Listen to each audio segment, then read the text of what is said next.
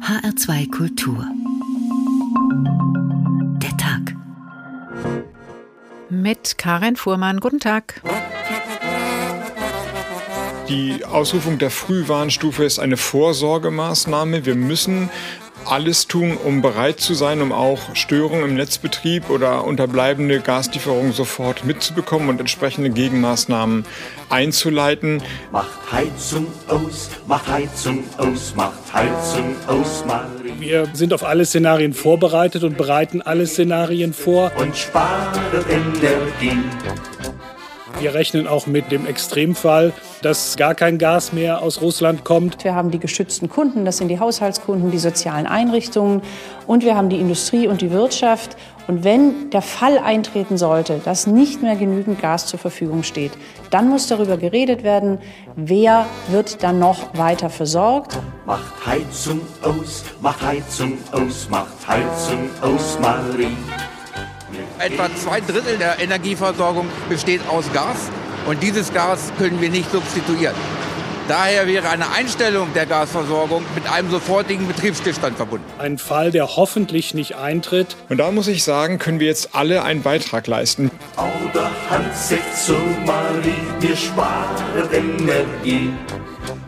Heizung aus, macht Heizung Mal richtig Geschichte schreiben und nicht deutsche Bräsigkeit walten lassen. Und dann kann es was Großes werden. Aber dazu müssen wir die Reduktion ernst nehmen und die Verbräuche runterbringen in Deutschland. und sparen Energie.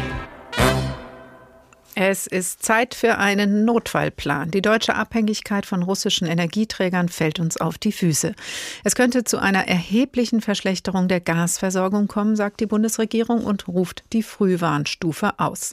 Das ist nur die erste von drei Eskalationsstufen des Notfallplans Gas, aber sie zeigt den Ernst der Lage. Es ist Zeit für ungewöhnliche Maßnahmen, es ist Zeit für ein Umdenken, es ist Zeit für Verzicht.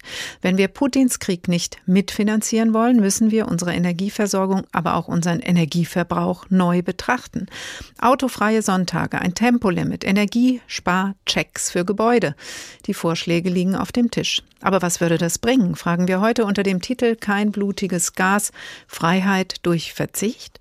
Bedeutet es unbedingt Verzicht, weniger mit dem Auto zu fahren und weniger zu heizen? Oder könnte manches, wo wir Zurückhaltung üben, sogar zur Bereicherung werden? Der Appell von Bundeswirtschaftsminister Robert Habeck ist klar, es könnte bald knapp werden und wir sollten schon jetzt Energie sparen. Jede eingesparte Kilowattstunde Energie hilft, sagt Habeck, auch wenn nach Putins Äußerung gestern ein klein wenig Entspannung eingezogen zu sein schien. Heute nun verkündet Putin, Zahlungen werden ab morgen nur noch über ein Konto der Kunden bei der Gazprom Bank abgewickelt werden können.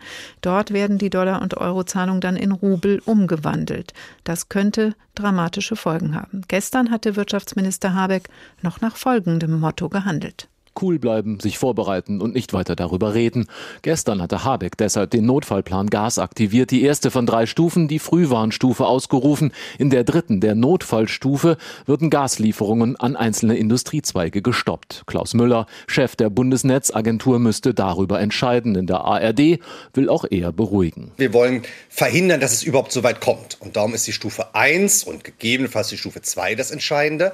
Und in beiden Stufen geht es darum, Gas zu sparen oder zuzukaufen, die Speicher zu füllen. Auch Robert Habeck will keine Panik. Das Gas reiche für den Frühjahr und Sommer, sagt er. Aber das Gas fließt und wir haben keinen Versorgungsengpass. Insofern ist es nur eine Vorsorgemaßnahme. Vorsorgemaßnahme klingt deutlich besser als Frühwarnstufe. Trotzdem, die Zeit, sagt Habeck, müsse man jetzt nutzen. Schnellere Genehmigungen für Windräder, mehr Solar aufs Dach, neue Gaspipelines.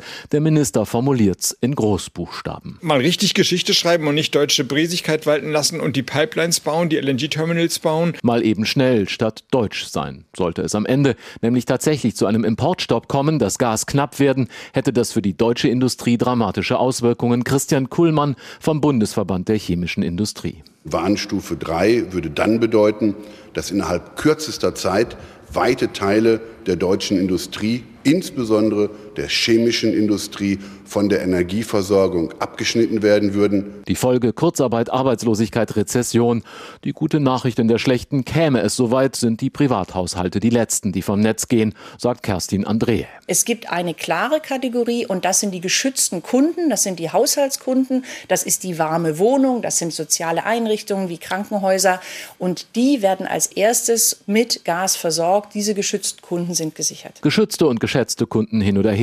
Minister Habeck, der es nicht mehr bräsig möchte, appelliert jetzt an alle. Spart mit. Jeder Kubikmeter Gas, der nicht verfeuert wird, der hilft. Wenn man jetzt einen Beitrag leistet, dann kann es was Großes werden. Was Großes soll sie also werden. Die deutsche Energiewende in Zeiten des Krieges. Gas könnte demnächst knapp werden. Die Frühwarnstufe ist ausgerufen, die erste Stufe von drei im Notfallplan Gas. Energiesparen geht schon jetzt. Georg Schwarte berichtete. Alexander Göbel in Brüssel. Dahinter steht ja die Forderung von Putin, die Energielieferungen in Zukunft in Rubel zu bezahlen. Der wollen die europäischen Kunden sich nicht beugen. Und mittlerweile hat Putin seine Forderungen auch relativiert. Jetzt möchte er gerne, dass es diese Zahlen über Konten bei der Gazprom Bank gibt. Wie stellen sich denn andere europäische Länder auf eine mögliche Knappheit ein, wenn sie demnächst unter Umständen auf russische Energielieferungen verzichten müssen? Ja, es gibt ja eine Frühwarnstufe oder eine Vorstufe dazu. Die ist ja auch in Deutschland ausgerufen worden von Bundeswirtschaftsminister ähm, Habeck. Und es gibt eine Parallele, würde ich sagen, auch auf europäischer Ebene. Das, was die Kommission als Repower EU bezeichnet. Ähm, darüber haben die Mitgliedstaaten der EU vergangene Woche auch auf ihrem Gipfel schon mal beraten. Das ist ein Plan, der dazu führen soll, die Nachfrage der EU nach russischem Erdgas äh, schon vor Ende dieses Jahres um zwei Drittel zu verringern und die EU jetzt schon weit vor 2030 unabhängig zu machen von russischen Energiequellen. Und bis Mitte Mai soll jetzt die Kommission da einen Vorschlag machen. Ein bisschen was wissen wir schon. Es heißt, man wolle die Notfallplanung der EU für die Versorgungssicherheit stärken und die Energieeffizienz und die Steuerung des Energieverbrauchs verbessern, heißt es da in einem Papier. Konkret Einkauf von Gas anderswo, um den nächsten Winter zu sichern, gab es ja auch schon regelrechte Einkaufstouren der Kommission in den letzten Monaten, aber auch einzelner Mitgliedstaaten, wie Deutschland eben mit ähm, Habeck, der in Katar unterwegs war zum Beispiel. Und es geht um den Ausbau von LNG-Technologie, also Terminals für Flüssiggas in der EU, von denen es ja gemessen an diesem neuen Bedarf noch viel zu wenige gibt. Und auch Lieferanten gibt es zu wenige. Da ist also politisch und technisch einiges noch zu klären. Das ist alles andere als trivial. Und natürlich massive Investitionen in erneuerbare Energie. Da sieht sich die Kommission ganz auf Kurs mit dem Green Deal und ihrer Klimaschutzpolitik. Da ist also die EU auf der Suche nach gemeinschaftlichen Lösungen, um diese drohende Knappheit abzufangen. Man könnte ja aber auch, das wird gemeinschaftlich diskutiert, äh, statt darauf zu warten, dass Russland den Gashahn zudreht, eben auch von deutscher oder europäischer Seite den Handel selbst stoppen. Die USA haben ein Embargo verhängt. Warum können sich die EU-Staaten in dieser Hinsicht nicht auf eine gemeinsame Linie verständigen? Also ich glaube, die Interessen sind zu unterschiedlich und auch die Sichtweisen darauf, wie man mit diesem ja doch sehr dominanten Gas- und Öllieferant Russland jetzt umgehen muss.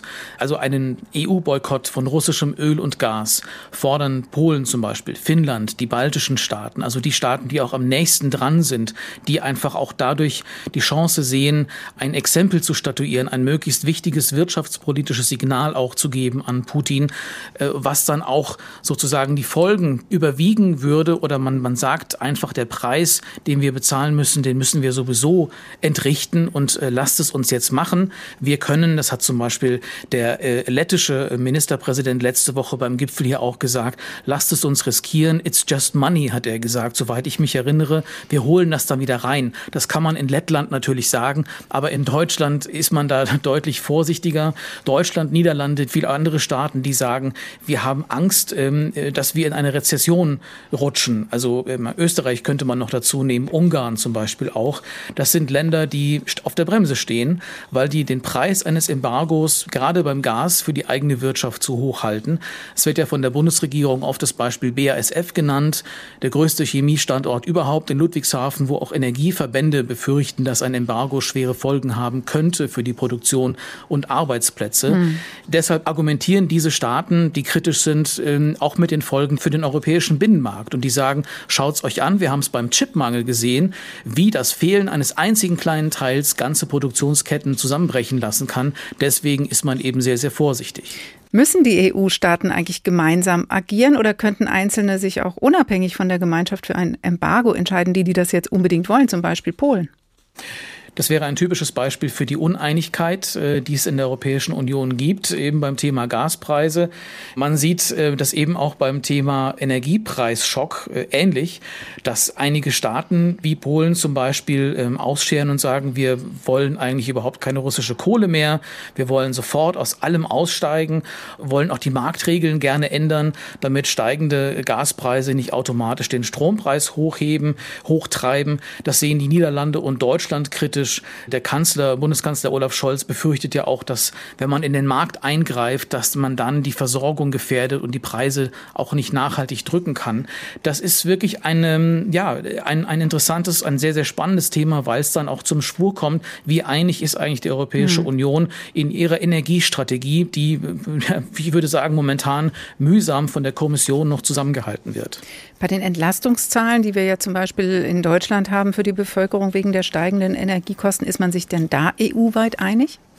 Also es gibt eine Toolbox, wie das so schön heißt, der Kommission, ist auch seit Ende des Jahres besprochen und immer weiterentwickelt worden. Das ist ähm, eine Art Maßnahmenpaket, beschlossen von allen Mitgliedstaaten. Da können einzelne Länder äh, auf ihre Situation jeweils zugeschnitten Maßnahmen ergreifen um sozusagen soziale Härten auszugleichen. Also Energiegutscheine für schwächere Einkommen äh, bis hin zu Senkung von Mehrwertsteuer in Spanien zum Beispiel. Und die Kommission will das oder versucht es zumindest, das einigermaßen unter Kontrolle zu haben, was in den Mitgliedstaaten passiert. Auch da das Argument, es geht um den Binnenmarkt und eben auch um Wettbewerbsfragen zum Beispiel. Wie umgehen mit den Folgen der Energieknappheit, wenn sie denn kommt? Die Diskussion zwischen den Staaten der Europäischen Union hat uns Alexander Göbel in Brüssel beschrieben. Vielen Dank. Kein blutiges Gas, Freiheit durch Verzicht, der Tag in H2 Kultur. Die klassische Philosophie hält schon immer viel von Verzicht und Genügsamkeit, zum Beispiel Epikur. Der predigt ja bekanntlich die Lust, vor allem die Lust der Genügsamkeit. Wir halten auch die Selbstgenügsamkeit für ein großes Gut, nicht um uns in jedem Fall mit wenigem zu begnügen, sondern damit wir, wenn wir das viele nicht haben, mit dem wenigen auskommen, in der echten Überzeugung, dass jene den Überfluss am süßesten genießen, die seine am wenigsten bedürfen, und dass alles Naturgemäße leicht, das Sinnlose aber schwer zu beschaffen ist und dass bescheidene Suppen ebenso viel Lust erzeugen wie ein üppiges Mahl, so wie einmal aller schmerzende Mangel beseitigt ist und das Wasser und Brot die höchste Lust zu verschaffen vermögen, wenn einer sie aus Bedürfnis zu sich nimmt. Sich also zu gewöhnen an einfaches und nicht kostspieliges Essen verschafft nicht nur volle Gesundheit, sondern macht den Menschen auch unbeschwert gegenüber den notwendigen Verrichtungen des Lebens, bringt uns in eine zufriedenere Verfassung, wenn wir in Abständen uns einmal an eine kostbare Tafel begeben und erzeugt Furchtlosigkeit vor den Wechselfällen des Zufalls. Denn nicht Trinkgelage und ununterbrochenes Schwärmen und nicht Genuss von Knaben und Frauen und von Fischen und allem anderen, was ein reich besetzter Tisch bietet, erzeugt das lustvolle Leben, sondern die nüchterne Überlegung, die die Ursachen für alles Wählen und Meiden erforscht und die leeren Meinungen austreibt, aus denen die schlimmste Verwirrung der Seele entsteht. Epikur und die Lust der Genügsamkeit. Warum auf den Verzicht verzichten? HR2 der Tag. Was würde es bedeuten, wenn Russland angesichts des Gasstreits seine Lieferungen einstellt oder drosselt? Wie sehr würde das die deutsche Wirtschaft treffen? Um das einzuschätzen, müssen wir wissen, wer eigentlich wie stark in Deutschland von welchen Energieträgern abhängt und nicht verzichten kann. Ursula Mayer hat das für uns in Hessen recherchiert. Die Nerven liegen blank bei der Firma Biotest aus Dreieich. Biotest stellt aus menschlichem Blutplasma Arzneimittel her und ist bei deren Produktion auf Gas angewiesen. Dass der Bund bei seinem Notfallplan Gas nun die erste Stufe aktiviert hat, sieht man hier deshalb mit Sorge, berichtet Unternehmenssprecher Dirk Neumüller. Denn wenn wir zu wenig Gas hätten, könnten wir keine Medikamente mehr produzieren und könnten auch kein Plasma mehr in unserem Tiefkühllager einfrieren. Das hätte natürlich gravierende Auswirkungen auf die Versorgung der Patienten mit lebensrettenden Medikamenten. Das Unternehmen hat deshalb einen Antrag gestellt, um selbst im Ernstfall weiter ausreichend Gas zu bekommen. Welche Unternehmen dann geschützt werden, sei aber bislang nicht abschließend geklärt, heißt es beim Bundeswirtschaftsministerium.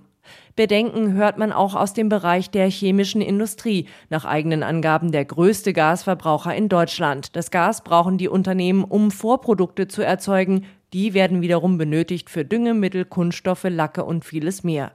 Sollte es zu einem Lieferstopp von Gas kommen, dürfte die Produktion heruntergefahren werden oder gar stillstehen, heißt es beim Verband der chemischen Industrie. Und so sagt Jörg Rothärmel, Geschäftsführer für Energie, Klimaschutz und Rohstoffe. Das ist ein Problem natürlich für die chemische Industrie selbst. Wenn sie nichts mehr produzieren kann, kann sie auch nichts mehr verkaufen. Das ist aber auch ein Problem für im Prinzip die gesamten industriellen Wertschöpfungsketten. Rotärmel erwartet eine Kettenreaktion, weil viele Branchen auf die chemischen Vorprodukte angewiesen sind, angefangen bei der Automobilindustrie über die Baubranche bis zum Medizinbereich.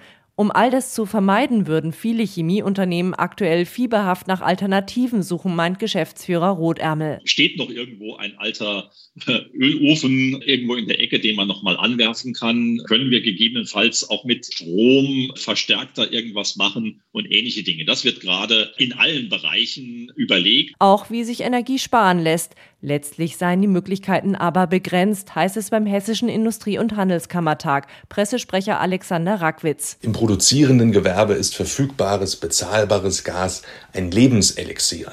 31 Prozent der von der Industrie verwendeten Energie ist Erdgas. Es kommt in den unterschiedlichsten Betrieben zum Einsatz, vor allem in der Chemie, Metall, Zement, Glas und Keramikindustrie. Und wird dieses Gas immer teurer oder bleibt sogar ganz aus, könnte das für die Wirtschaft schlimmstenfalls dramatische Folgen haben, warnt der Frankfurter Wirtschaftsweise Volker Wieland. Dann stürzt Deutschland noch dieses Jahr in eine tiefere Rezession. Diese Bedenken teilt Eberhard Flammer. Er leitet den Kunststoffhersteller Elkamet im mittelhessischen Biedenkopf. Das Unternehmen schmilzt Kunststoffe und formt daraus zum Beispiel Behälter für Kraftstoffe, all das auch mit Hilfe von Gas. Knapp 4 Millionen Euro gibt Elkamet dafür mittlerweile im Jahr aus. Ein Lieferstopp würde auch diesen Betrieb hart treffen. Trotzdem würde Geschäftsführer Flammer das in Kauf nehmen, um Russland wirtschaftlich zu schaden. Hier geht es darum, in dieser Situation ganz klar Stellung zu beziehen. Es ist eine rein ethische Frage und die wirtschaftliche Betrachtung muss dabei zurückgestellt werden. Sinkende Gewinne und weniger Wohlstand, das hält Flammer angesichts all der Toten im Zuge des Ukraine-Krieges für verkraftbar. In der hessischen Wirtschaft bislang allerdings keine weit verbreitete Meinung. Wer ist wie stark abhängig von den russischen Energielieferungen? Eine Kettenreaktion fürchten Unternehmen und Verbände. Ein Bericht von Ursula Mayer. Professor Sebastian Dulin von der Hochschule für Technik und Wirtschaft in Berlin und wissenschaftlicher Direktor des Instituts für Makroökonomie und Konjunkturforschung in der gewerkschaftsnahen Hans-Böckler-Stiftung. Guten Tag, Herr Dulin. Guten Tag. Welche Folgen hätte es denn nach Ihren Berechnungen gesamtwirtschaftlich, wenn wir jetzt plötzlich auf das russische Gas verzichten müssten? Ja, das Problem ist ein bisschen, dass man das nicht genau berechnen kann. Wir haben keine Präzedenzfälle, wo wir einen solchen Ausfall einer ganz wichtigen Energiequelle gesehen haben. Und von daher kann man das nur sehr grob abschätzen. Wir haben probiert, Modellsimulationen zu machen. Äh, dabei kommen relativ dramatische Zahlen raus, aber es gibt da so viele Unsicherheiten, dass wir normalerweise das nur mit ja quasi als Beipackzettel verteilen und sagen, äh, bitte, äh, das ist wirklich nur als Größenordnung zu sehen und da sind auch ein paar Effekte wahrscheinlich nicht vollständig abgebildet. Und da kämen wir auf äh, mindestens minus sechs Prozent des Bruttoinlandsproduktes. Aber wie gesagt, da sollte man jetzt wirklich nicht zu genau drauf gucken. Mhm. Es wurde aber schon umgerechnet in 230 Milliarden Euro. Schaden klingt erstmal viel. Ist das, äh, kann man das machen, so umrechnen? Rechnen? Ähm, das kann man aus verschiedenen Gründen jetzt hier nicht so tun. Denn einerseits, da, da laufen ja immer die Zahlen durch, das ist eine Rezession von drei Prozent oder von sechs Prozent oder von zehn Prozent. Aber das macht natürlich einen wahnsinnigen Unterschied, ob das jetzt einmal kurz um drei, sechs, zehn Prozent einbricht und dann im nächsten Jahr wieder hochgeht, wie wir es bei der Corona-Krise gesehen haben, oder ob es einbricht und dann eben äh, auf Dauer niedriger bleibt. Weil, nehmen wir mal an, es, es fällt um diese sechs Prozent und bleibt dann auf dem Niveau, dann muss ich ja für die nächsten zehn Jahre im Grunde zehnmal diese Summe zusammenrechnen. Mhm. Und von daher ist das eigentlich überhaupt nicht seriös, das jetzt auch noch in so Eurozahlen umzurechnen. Verschiedene andere, ebenfalls renommierte Ökonomen haben auch gerechnet, welche aus Bonn. Mit viel beachteten Studien kam bei ihnen raus, dass ein Embargo einen verkraftbaren Wachstumsrückgang zur Folge hätte. Also es wäre nicht zum Nulltarif zu haben, aber machbar. Haben die sich dann verrechnet? Ja, die haben ein Modell benutzt, wo eine ganze Reihe von den Wirkungskanälen, die aus unserer Sicht sehr wichtig sind in so einer Krise, nicht beachtet worden sind oder nicht modelliert worden sind. Die sind dann per Annahme wegdefiniert worden. Also zum Beispiel sind die davon ausgegangen, dass die Inflation stabil bleibt dass es keine Nachfrageeffekte gibt, also dass nicht Haushalte, die jetzt plötzlich mehr heizen müssen, äh, woanders massiv ihren Konsum einschränken. Und äh, zumindest nach unserer Einschätzung haben die auch diese Kettenreaktionen, also Kaskadeneffekte, würden wir sagen, dass der Ausfall von einem wichtigen zentralen Teil in der Lieferkette dazu führt, dass dann auch ganz weiter äh, andere Produktionen stillstehen müssen. Das haben die nicht so berechnet, wie wir das für richtig halten. Aber wenn so viele renommierte Ökonomen zu unterschiedlichen und sehr unterschiedlichen Ergebnissen kommen, ist das vielleicht auch ein Zeichen dafür. Sie haben ja selbst gesagt, Herr Dolin, dass es keine Blaupause für diese Situation im Moment gibt. Gibt es also einfach auch keine Möglichkeit, es in Anführungsstrichen richtig zu rechnen, also wirklich korrekt abzuschätzen? Die Frage ist ja überhaupt, ob wir das korrekt abschätzen müssen oder ob wir nicht einfach verstehen müssen, was da auf uns zukommt, was dann passiert und dann die Wirkungskanäle abklopfen müssen, damit die Politik möglicherweise an der einen oder anderen Stelle gegen erhalten kann. Und ich glaube, dass, dass wir uns alle einig sind in dieser Diskussion, dass wenn man sofort jetzt ein Energieembargo oder einen Importstopp hätte, dass die Wirtschaft eine sehr tiefe Rezession erleben würde, die zu den tiefsten Rezessionen der Nachkriegsgeschichte gehören würde. Das ist, glaube ich, insgesamt klar. Und ob das jetzt fünf oder sechs oder acht Prozent sind, ist vielleicht dann irgendwo am Ende wichtig, aber vielleicht nicht die zentrale Frage. Wobei diese anderen Forscher ja von ähm, 2,0 Prozent nur reden. Das sind dann, wäre weniger. Aber so wie Sie es jetzt auch andeuten, Herr Dolin, müssen wir vor allen Dingen gucken, was lernen wir daraus, dass man es eben nicht genau sagen kann und auf jeden Fall weiß, es wird dramatisch. Jetzt hat ja die Bundesregierung eine Perspektive angesetzt für Sommer 2024, es vielleicht zu schaffen, unabhängig von russischem Gas zu werden. Würde die deutsche Wirtschaft denn so einen Ausstieg aus den russischen Gaslieferungen besser verkraften? Ja, auf jeden Fall. Man kann ja mit einem Horizont von zwei Jahren kann man ja alles Mögliche machen. Da kann ich wahrscheinlich neue Flüssiggasterminals bauen. Ich kann bei Industrieanlagen vielleicht noch Brenner anbauen, die auch mit Öl funktionieren. Äh, ich kann insgesamt ähm, vielleicht auch anfangen, wieder mehr Kohle zu verheizen und ich kann auch ganz viele Gebäude nochmal ähm, isolieren und da auch Heizungen umstellen. Also das ist eine andere, da reden wir über ganz, ganz andere Mechanismen, als wenn es darum geht, von heute auf morgen das Gas abzuschalten. Das heißt, es sind sehr, sehr viele Faktoren. Kann auch einer sein, dass wenn die Gaspreise oder überhaupt die Energiepreise jetzt steigen, einfach insgesamt ein Spareffekt einsetzt? Na klar, wir werden bestimmt einen gewissen Spareffekt sehen. Menschen verhalten sich eben anders, wenn, wenn die Dinge teurer werden. Die Frage ist nur, wie viel. Also wenn Sie mal an Ihren, Ihre eigene Heizung denken, wenn jetzt die Gasrechnung steigt, dann drehen Sie vielleicht die Heizung ein, zwei Grad, vielleicht auf 19, 18 Grad runter. Aber wenn jetzt sich der Gaspreis jetzt vervierfacht, verfünffacht, versechsfacht, dann äh, werden sie wahrscheinlich trotzdem irgendwo noch ein bisschen weiter heizen. Also da sind dann auch einfach Grenzen, wo der Preis dann wirkt. Und das ist eben auch zurzeit schwer abzuschätzen, wie da die Gesamtgrößenordnung sein wird. Ja, vor allem, wenn man sofort eine Wirkung haben will, weil vielleicht perspektivisch baut man dann vielleicht eben auch keine Gasheizung mehr ein. Aber was Sie da ansprechen, ist ja nochmal ein wichtiger Punkt, wenn wir eben auch hören aus Berlin, äh, jede Kilowattstunde, die jetzt eingespart wird, hilft. Was können denn Privathaushalte aus Ihrer Perspektive überhaupt beitragen, wenn ich jetzt weniger Auto fahre oder weniger heize? Macht das spürbare Effekte?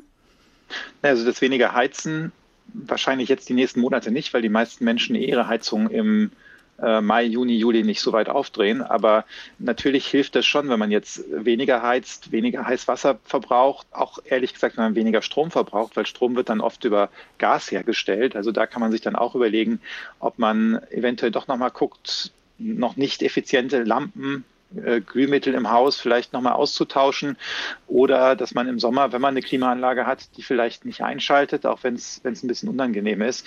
Da kann man schon eine Menge Strom sparen und das hilft dann in der Summe schon jetzt Energie zu sparen und uns von daher die Lager besser aufzufüllen für den Moment, wenn vielleicht ein Lieferstopp oder ein Energieembargo kommt.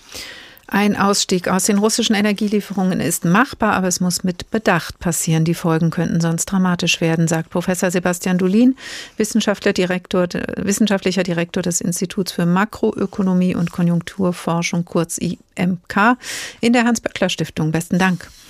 Komplett verzichten wird schwierig. Da wird wieder einmal klar, die Energieversorgung in Deutschland muss insgesamt neu aufgestellt werden. Das bedeutet einerseits den Ausbau der erneuerbaren Energien in Deutschland und Europa massiv voranzutreiben, andererseits Energie zu sparen und drittens auf dem globalen Markt nach neuen Energielieferanten Ausschau zu halten, um unabhängiger vom russischen Gas zu werden. Das hat Wirtschaftsminister Habeck gerade bei einer Reise in die Erdöl exportierenden Länder im arabischen Raum getan. Jahren.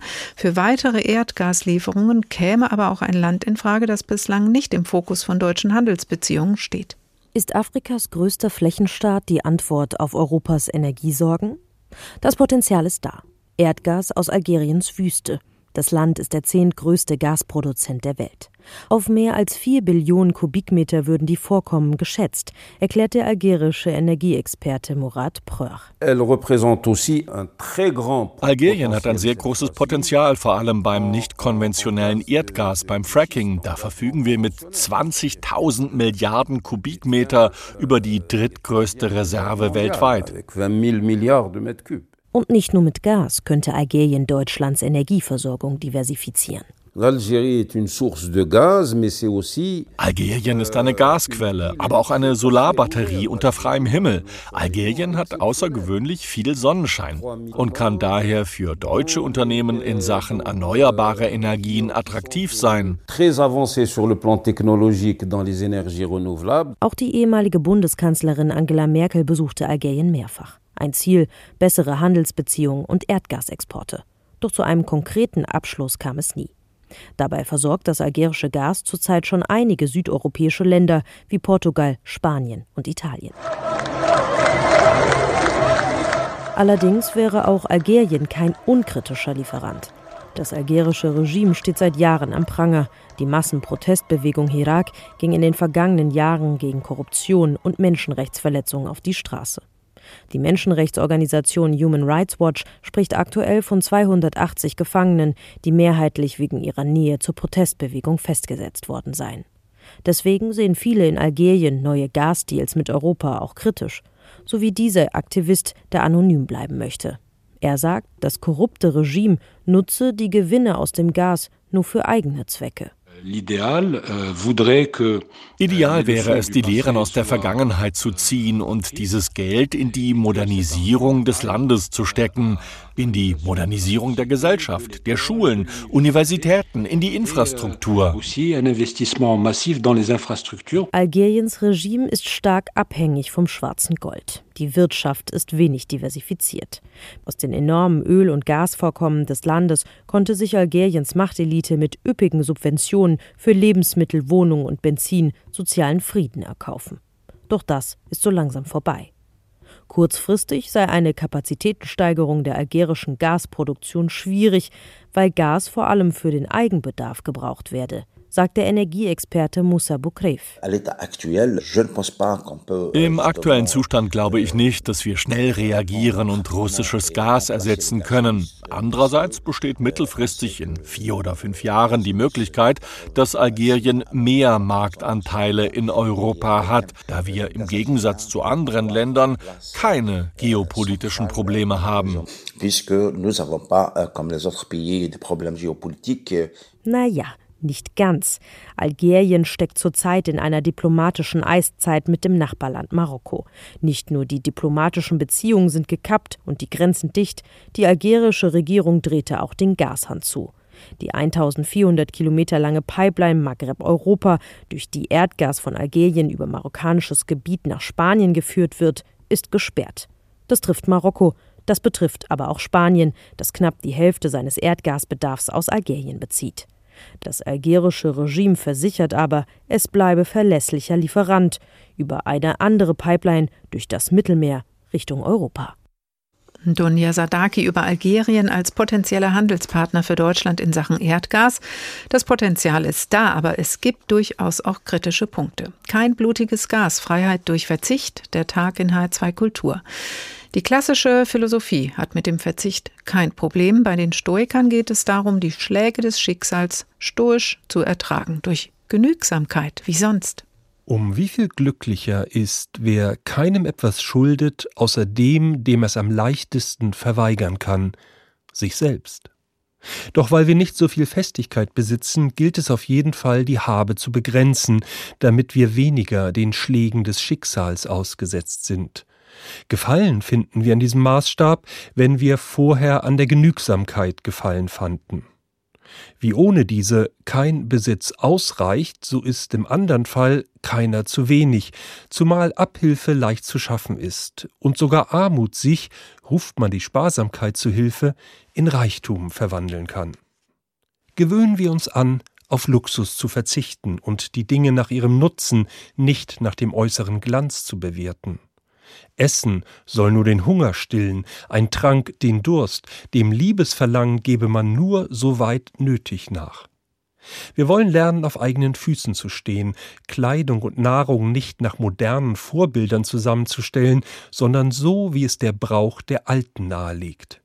Wir wollen lernen, unsere Enthaltsamkeit zu steigern, die Schwelgerei einzuschränken, den Ehrgeiz zu dämpfen, den Jähzorn zu besänftigen, auf die Armut gelassenen Blicks zu schauen, Sparsamkeit zu üben, auch wenn sich viele ihrer schämen, die natürlichen Bedürfnisse mit wenig Aufwand zu befriedigen, maßlose Hoffnungen und Wünsche, die auf Künftiges gerichtet sind, sozusagen an die Kette zu legen und danach zu trachten, dass wir Schätze eher von uns als vom Schicksal begehren.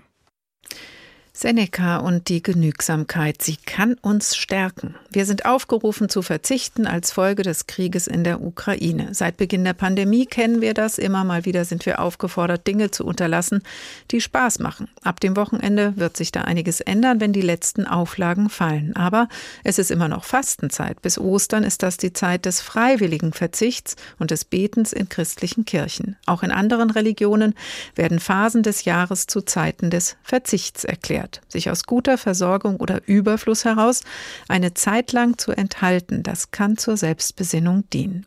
Ulrich Sonnenschein hat sich nach einer Urlaubserfahrung der besonderen Art für den Verzicht dieser Sorte begeistern können. Verzicht ist eine üble Notwendigkeit, so dachte ich immer, und man ist froh, wenn es vorbei ist. Eines Besseren wurde ich belehrt, als ich einmal eine Woche All-Inclusive auf Kreta buchte. Es war im November, da ist man auch auf Kreta nicht vor schlechtem Wetter gefeit. Zudem war ich nach einem Fahrradunfall noch etwas angeschlagen. Ein Urlaub ohne jeden Organisationsstress sollte es werden, vom Liegestuhl bis zum Frühstücksapfel, alles Freihaus. So die vielversprechende Idee und so tatsächlich auch die überraschende Wirklichkeit. Weil unser Flugzeug erst um 23 Uhr gelandet war, erwartete uns ein üppiger Mitternachtssnack mit Garnelen, gefüllten Weinblättern, einer heißen Suppe und viel buntem Salat. Dazu gab es Bier, Weiß- und Rotwein aus einer Art Zapfhahn in der Wand. Von diesen Zapfhähnen gab es übrigens einige, verteilt über das ganze Gelände, aber das sollte ich erst später feststellen. Es wurde spät und dementsprechend lange schliefen wir. Als wir zum Frühstück runterkamen, hieß es Frühstück vorbei, Lunch in einer Stunde. Bei dem Gefühl in meinem Magen konnte man von Hunger kaum sprechen, und doch regte sich nach dem erzwungenen Verzicht auf das Frühstück so etwas wie eine leise Bedürftigkeit. Aber man musste nur genau hinschauen, so konnte man diese problemlos befriedigen. Überall gab es kleine, gläserne Kühlschränke mit Joghurt und Käse, in offenen Schalen gab es Obst und daneben fein abgepackt kleine Salzkräcker. Und natürlich Getränke, Säfte, Wasser, Kaffee, Tee, Bier und Wein. Wir waren schon ziemlich satt, als das Lunchbuffet eröffnet wurde. Leider, denn da gab es Fisch, Fleisch, Nudeln, Reis, Kartoffeln und zahllose Pfannen mit geschmortem Gemüse und natürlich wieder Salat. Wir aßen einfach, weil es so gut aussah. Bis zum Abend kämpften wir abwechselnd mit den doch schon recht kalten Wellen und der Verdauung. Aber noch ahnten wir nicht, was uns zum Dinner erwarten würde. Ein Raum wie zwei Fußballfelder, darin verschiedene Kochinseln, in denen frisch zubereitet wurde, was das Herz begehrt. Schnitzel, Kotelett, Lammkeule und Hühnerbrust, knusprige Braten und würziges Gulasch. Auf der anderen Seite verschiedene Sorten Fisch. In der gegenüberliegenden Ecke alle möglichen Nudelgerichte und wieder in einer anderen eine Gemüse-Reispfanne. Im hinteren Teil dann bunte Desserts, aber so weit kam ich gar nicht. Es ist schwer, sich zu beschränken, wenn das Gute so üppig dargeboten wird. Nirgends bildete sich eine Schlange, die Gäste verteilten sich mühelos in der Unendlichkeit des Raumes. So oder so ähnlich muss sich das Schlaraffenland anfühlen, dachte ich und langte zu. Am nächsten Morgen achteten wir darauf, das Frühstück nicht zu verpassen, und die Sensation war ähnlich wie am Abend. Hohe Qualität in nicht enden wollender Menge. Doch schon am dritten Abend war es mit dem Wohlgefühl vorbei. Die umfassende Bedürfnislosigkeit legte sich lähmend auf das Gemüt. Der gerade noch wohlschmeckende Rotwein aus der Wand rief nun Abscheu hervor, der fehlende Hunger schlug in übellaunige Unzufriedenheit um. Der einzige Gedanke galt der Flucht. Zum Glück hatten wir ein Auto gemietet. Noch vor dem Frühstück brachen wir auf. Nur mit einer großen Flasche Wasser bewaffnet fuhren wir in die Berge. Dort wanderten wir im Nebel umher, völlig allein und ohne jeden Proviant.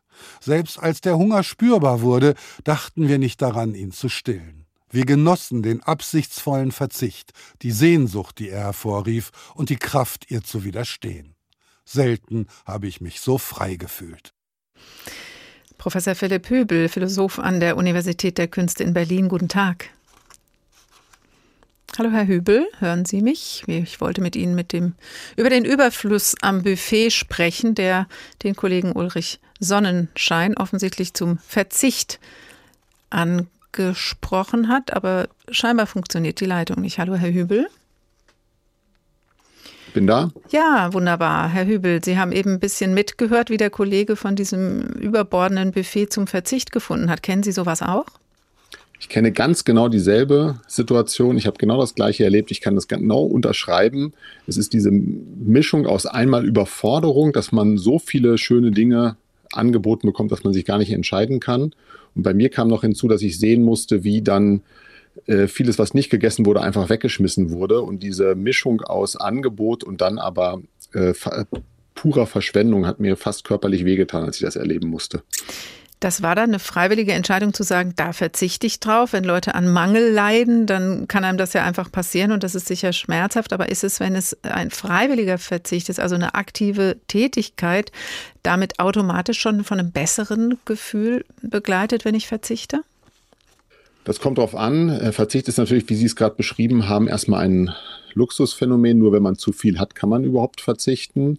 Aber es gibt äh, Untersuchungen, die zeigen, Menschen werden unglücklich, wenn sie zu wenig haben. Aber sie sind auch unglücklich oder unzufrieden, wenn sie ein zu großes Angebot haben. Da denkt man erstmal, das ist ja seltsam paradox, aber es passiert genau das, dass man, wenn man im Supermarkt vor 100 Cornflakes-Packungen steht und sich eine auswählt, dann weiß man, ich kann 99 andere nicht ausprobieren und das macht einen unglücklich, weil man das auch sozusagen wie ein wie Kosten wahrnimmt, die man nämlich hat, dadurch, dass man vielleicht das, die falsche Entscheidung getroffen hat. Und das ist in unserem Alltag mittlerweile so. Wir können elf Millionen Spotify-Songs uns anhören. Wir können unendlich viele Filme und Serien äh, bei den verschiedenen Anbietern sehen. Also egal, wo wir sind, wir haben ein Überangebot eigentlich an hedonistischen Verlockungen und sind überfordert, weil wir zu viel davon haben. Also eine Überforderung, die dann den Verzicht vielleicht auch zum Genuss macht. Es gibt ja auch manche, die verzichten wirklich wochenlang, äh, zum Beispiel beim Fasten äh, vollends oder auf bestimmte Dinge. Da weiß man ja aber auch, dass wenn das Fasten vorbei ist, das dann wieder verfügbar ist. Also das macht es natürlich sehr viel leichter, oder? Das macht sicherlich leichter und äh, Fasten hat, äh, glaube ich, zwei Aspekte. Es hat, es gibt ja Fasten nicht nur im Christentum, sondern in sehr, sehr vielen Religionen.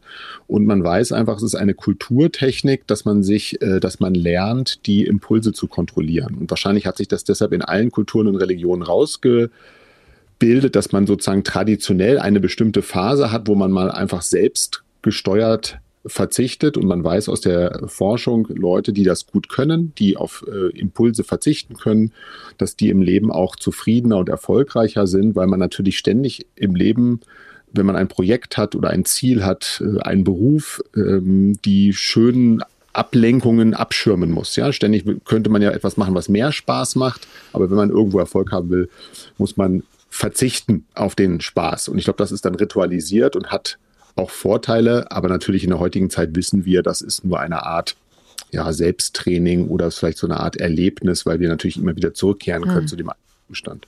Aber das ist äh, spannend. Das heißt, wenn man gut verzichten kann, also auch vielleicht das entweder gut gelernt hat oder aber auch so eine Persönlichkeit ist, die nicht sofort, wenn irgendwas fehlt, die Panik kriegt, dann kommt man insgesamt besser und sogar erfolgreicher durchs Leben? Kann man so sagen. Es gibt den berühmten Marshmallow-Test, den wahrscheinlich viele kennen. Also wenn Kinder äh, im Alter so zwischen vier bis sechs Jahren, wenn man denen sagt, hier ist ein Marshmallow, äh, du kriegst einen zweiten, wenn du 15 Minuten den ersten nicht anrührst. Das fällt Kindern extrem schwer. Viele scheitern daran. Sie können nicht alleine 15 Minuten vor einem, einer Süßigkeit sitzen. Aber diejenigen, die das können, sind später im Leben sehr viel erfolgreicher. Die Originalstudie ist ein bisschen zweifelhaft heutzutage. Das äh, ist sozusagen kritisiert worden, aber es gibt viele Wiederholungen davon, die zeigen, dass das tatsächlich ein Faktor ist. Und diese Art Selbstkontrolle, Grit wird das im Englischen manchmal genannt, also dieses an etwas dranbleiben und äh, Ablenkung abschirmen, das ist ein sehr, sehr starker Indikator für beruflichen Erfolg, aber auch Lebenszufriedenheit, Langlebigkeit. Es korreliert mit wenig Drogenkonsum. Leute, die das haben, sind seltener im Gefängnis, äh, haben auch äh, glücklichere, längere Ehen. Also es wirkt sich auf sehr, sehr viel Aspekte des Lebens aus. Also immer äh, mal den Marshmallow-Test mit den Kindern machen. Jetzt haben wir ja eine Situation, in der wir aufgerufen werden zu verzichten. Ähm, jetzt im Moment mit dem Fokus auf Energie. Wir haben aber schon lange eine Situation, wo wir aufgerufen wurden und immer mal wieder werden, auf äh, Dinge zu verzichten, zum Beispiel auf unbeschwerten Kontakt mit vielen Menschen auf einmal. Das ist natürlich jetzt eine andere Situation, wenn dieser Aufruf zum Verzicht und auch der Verzicht an sich ganz schön lange dauert. Das heißt, da kommt irgendwann ein Punkt, da kommt kommt selbst die Persönlichkeit mit dem hohen Marshmallow-Index nicht mehr drum herum, auch ein bisschen frustriert zu sein?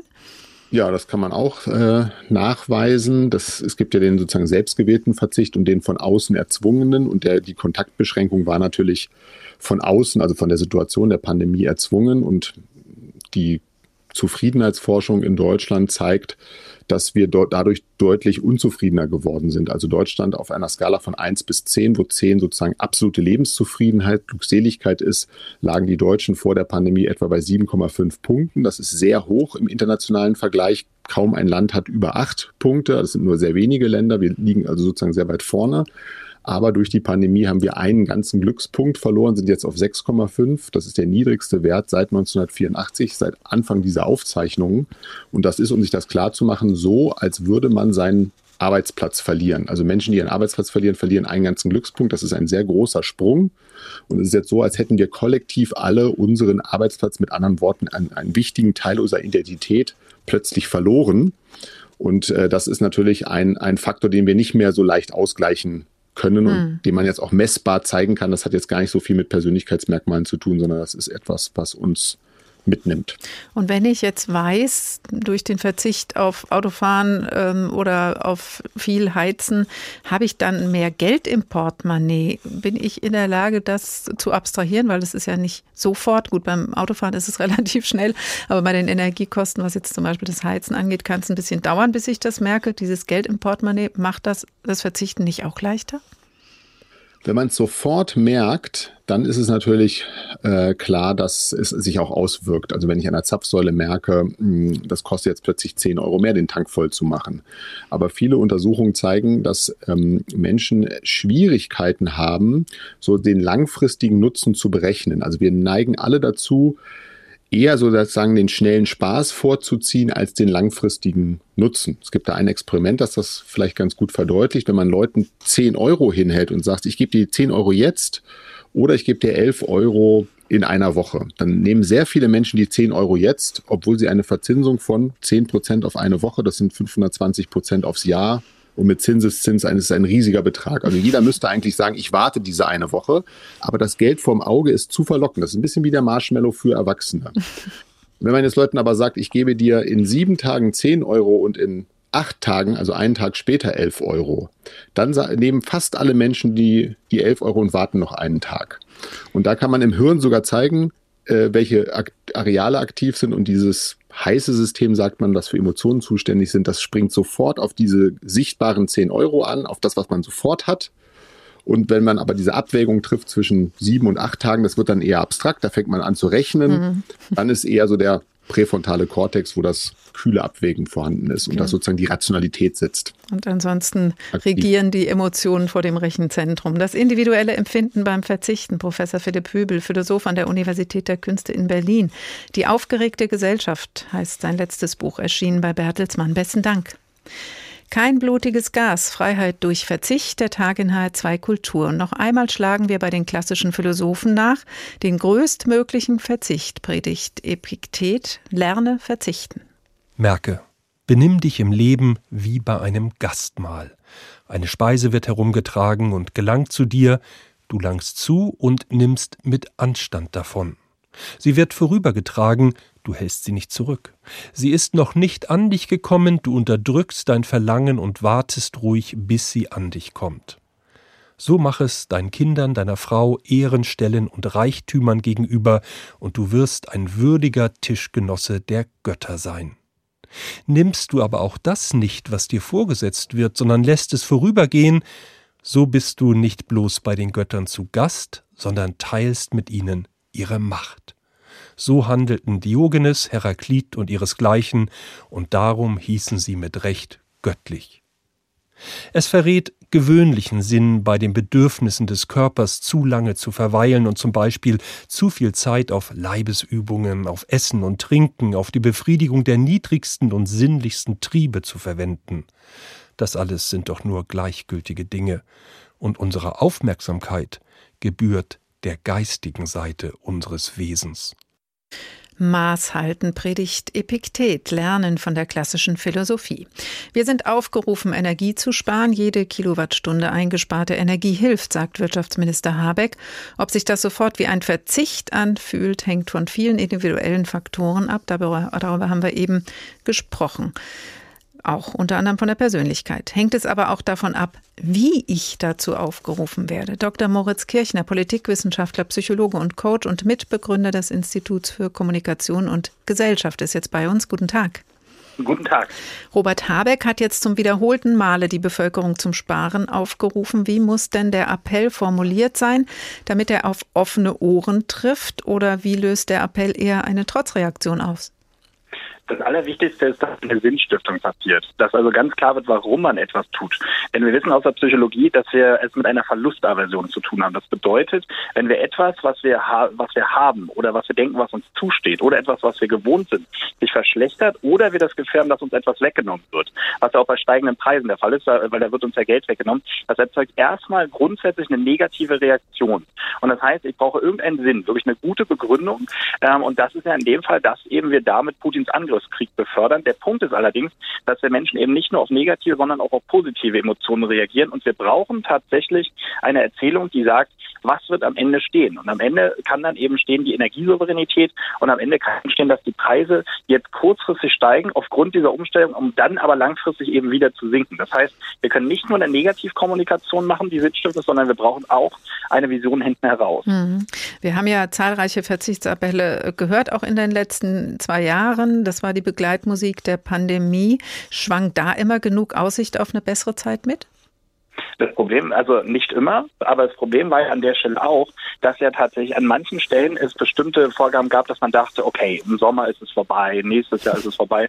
Und wenn das sich dann nicht erfüllt hat, hat das natürlich für Enttäuschung gesorgt. Man braucht aber trotzdem äh, einfach eine positive Aussicht, um rauszugehen. Tatsächlich ist aber das, was Sie angesprochen haben, in dem Fall ein absoluter Glücksfall, denn wir hatten davor eine Forschung von Selbstverwirklichung, die insbesondere durch Materielles und durch Konsum geprägt war. Wir haben schon jetzt erlebt, dass völlige Selbstverwirklichung nicht geht. Das heißt, dadurch, dass wir jetzt schon verzichten gelernt haben, ist es für uns nicht mehr so ganz ungewohnt. Hängt es denn auch von den politischen Überzeugungen von Menschen ab, ob die Appelle von Politikern und Politikerinnen die Leute erreichen? Also im Moment wurde ja sehr vereinfacht in der Pandemie immer von dem Team Vorsicht, eher so um Herrn Lauterbach und dem Team Freiheit, eher um Herrn Lindner gesprochen. Könnte es jetzt vielleicht ein Team Verzicht und ein Team Freiheit geben bei den Energiewarnungen? Ähm, nat äh, natürlich. Also das können wir durch die Theorie der sozialen Identität erklären. Ähm, die Gruppe, die Partei, mit der ich mich zugehörig fühle, dem glaube ich erstmal deutlich mehr.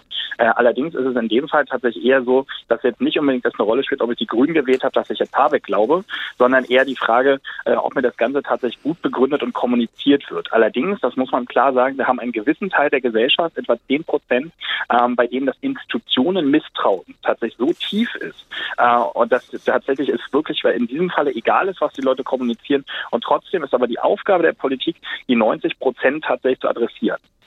Das ist aber ein spannender Punkt, den Sie da ansprechen, Herr Kirchner, weil jetzt in der Pandemie ja wir eigentlich auch gefordert waren, zusammen als Gesellschaft eine große Herausforderung zu meistern. Zu sehen ist, dass stattdessen in dieser Situation mindestens ähm, ein Teil sich abgespalten hat oder eine Abspaltung mancher Gruppierungen da stattgefunden hat. Jetzt kommt der Ukraine-Krieg dazu. Könnte mhm. denn die aktuelle Situation und die damit verbundenen Verzichtsappelle eher den gesellschaftlichen Zusammenhalt wieder fördern? Ähm, das denke ich in der Tat nicht. Also jetzt haben wir eine Situation außergewöhnlicher Solidarität, äh, die wir jetzt haben. Und jetzt ist natürlich die Frage, wie lange das halten wird. Ähm, ich denke, hier spielt mit rein, dass hier wirklich sehr klar ist in diesem Fall, welche Täter und wer Opfer ist. Und es spielt natürlich in dem konkreten Fall auch mit rein, dass diese Erzählung von hier kommen Frauen und Kinder, äh, während äh, tatsächlich die Männer ihr Land verteidigen müssen, bis in weite Kreise der Gesellschaft eben anschluss- und konsensfähig sind. Allerdings äh, besteht immer noch die Gefahr, dass das Ganze kippt, nämlich dann, wenn zum Beispiel es passiert, dass die Integration nicht ganz so gut funktioniert, dass interkulturelle Konflikte gestehen, dass möglicherweise Verbrechen ukrainischer Geflüchteter passieren. Und ich glaube, dass dann tatsächlich diese große Solidarität, die wir jetzt gerade erleben, auch wieder bröckeln kann. Was allerdings in der Tat erstaunlich ist, und das ist durchaus also ein temporärer Solidarisierungseffekt, dass zum Beispiel bis weit in die Wählerschaft der AfD es gut geheißen wird, dass jetzt hier Geflüchtete kommen. Ich denke allerdings, das wird ein temporärer Effekt sein. Und die Vorstellung, das ist der böse Putin sitzt am Gashahn, äh, schweißt das nicht die Leute zusammen? Na, wissen wir, das wissen wir ganz klar. Tatsächlich leider gibt nichts uns so sehr eine Identität als Gruppe wie die Abgrenzung nach außen. Also wir sind deutlich besser darin, uns von anderen abzugrenzen, als uns aus uns selber heraus zu definieren. Das haben wir ja gesehen am Beispiel der Europäischen Union, die ja jetzt tatsächlich das erste Mal seit Jahren wirklich als Union auftritt. Und das sehen wir auch im Falle der NATO, dass selbst verschiedene Differenzen jetzt tatsächlich äh, zurückgestellt werden und tatsächlich das Putin geschafft. Nur der Punkt ist, dass es ja trotzdem sehr unterschiedliche Interessen gibt, sowohl mhm. innerhalb einer Gesellschaft, je nachdem wie stark man dann eben selber persönlich Opfer bringen muss. Da sind, da sind Leute unterschiedlich betroffen, als auch innerhalb Europas. Und deswegen gehe ich davon aus, dass sobald die Interessengegensätze wieder deutlicher werden, dass dann eben diese Solidarität auch wieder bröckelt. Wie der Verzicht politisch gut kommuniziert werden kann. Dr. Moritz Kirchner, Psychologe und Coach vom Institut für Kommunikation und Gesellschaft. Vielen Dank.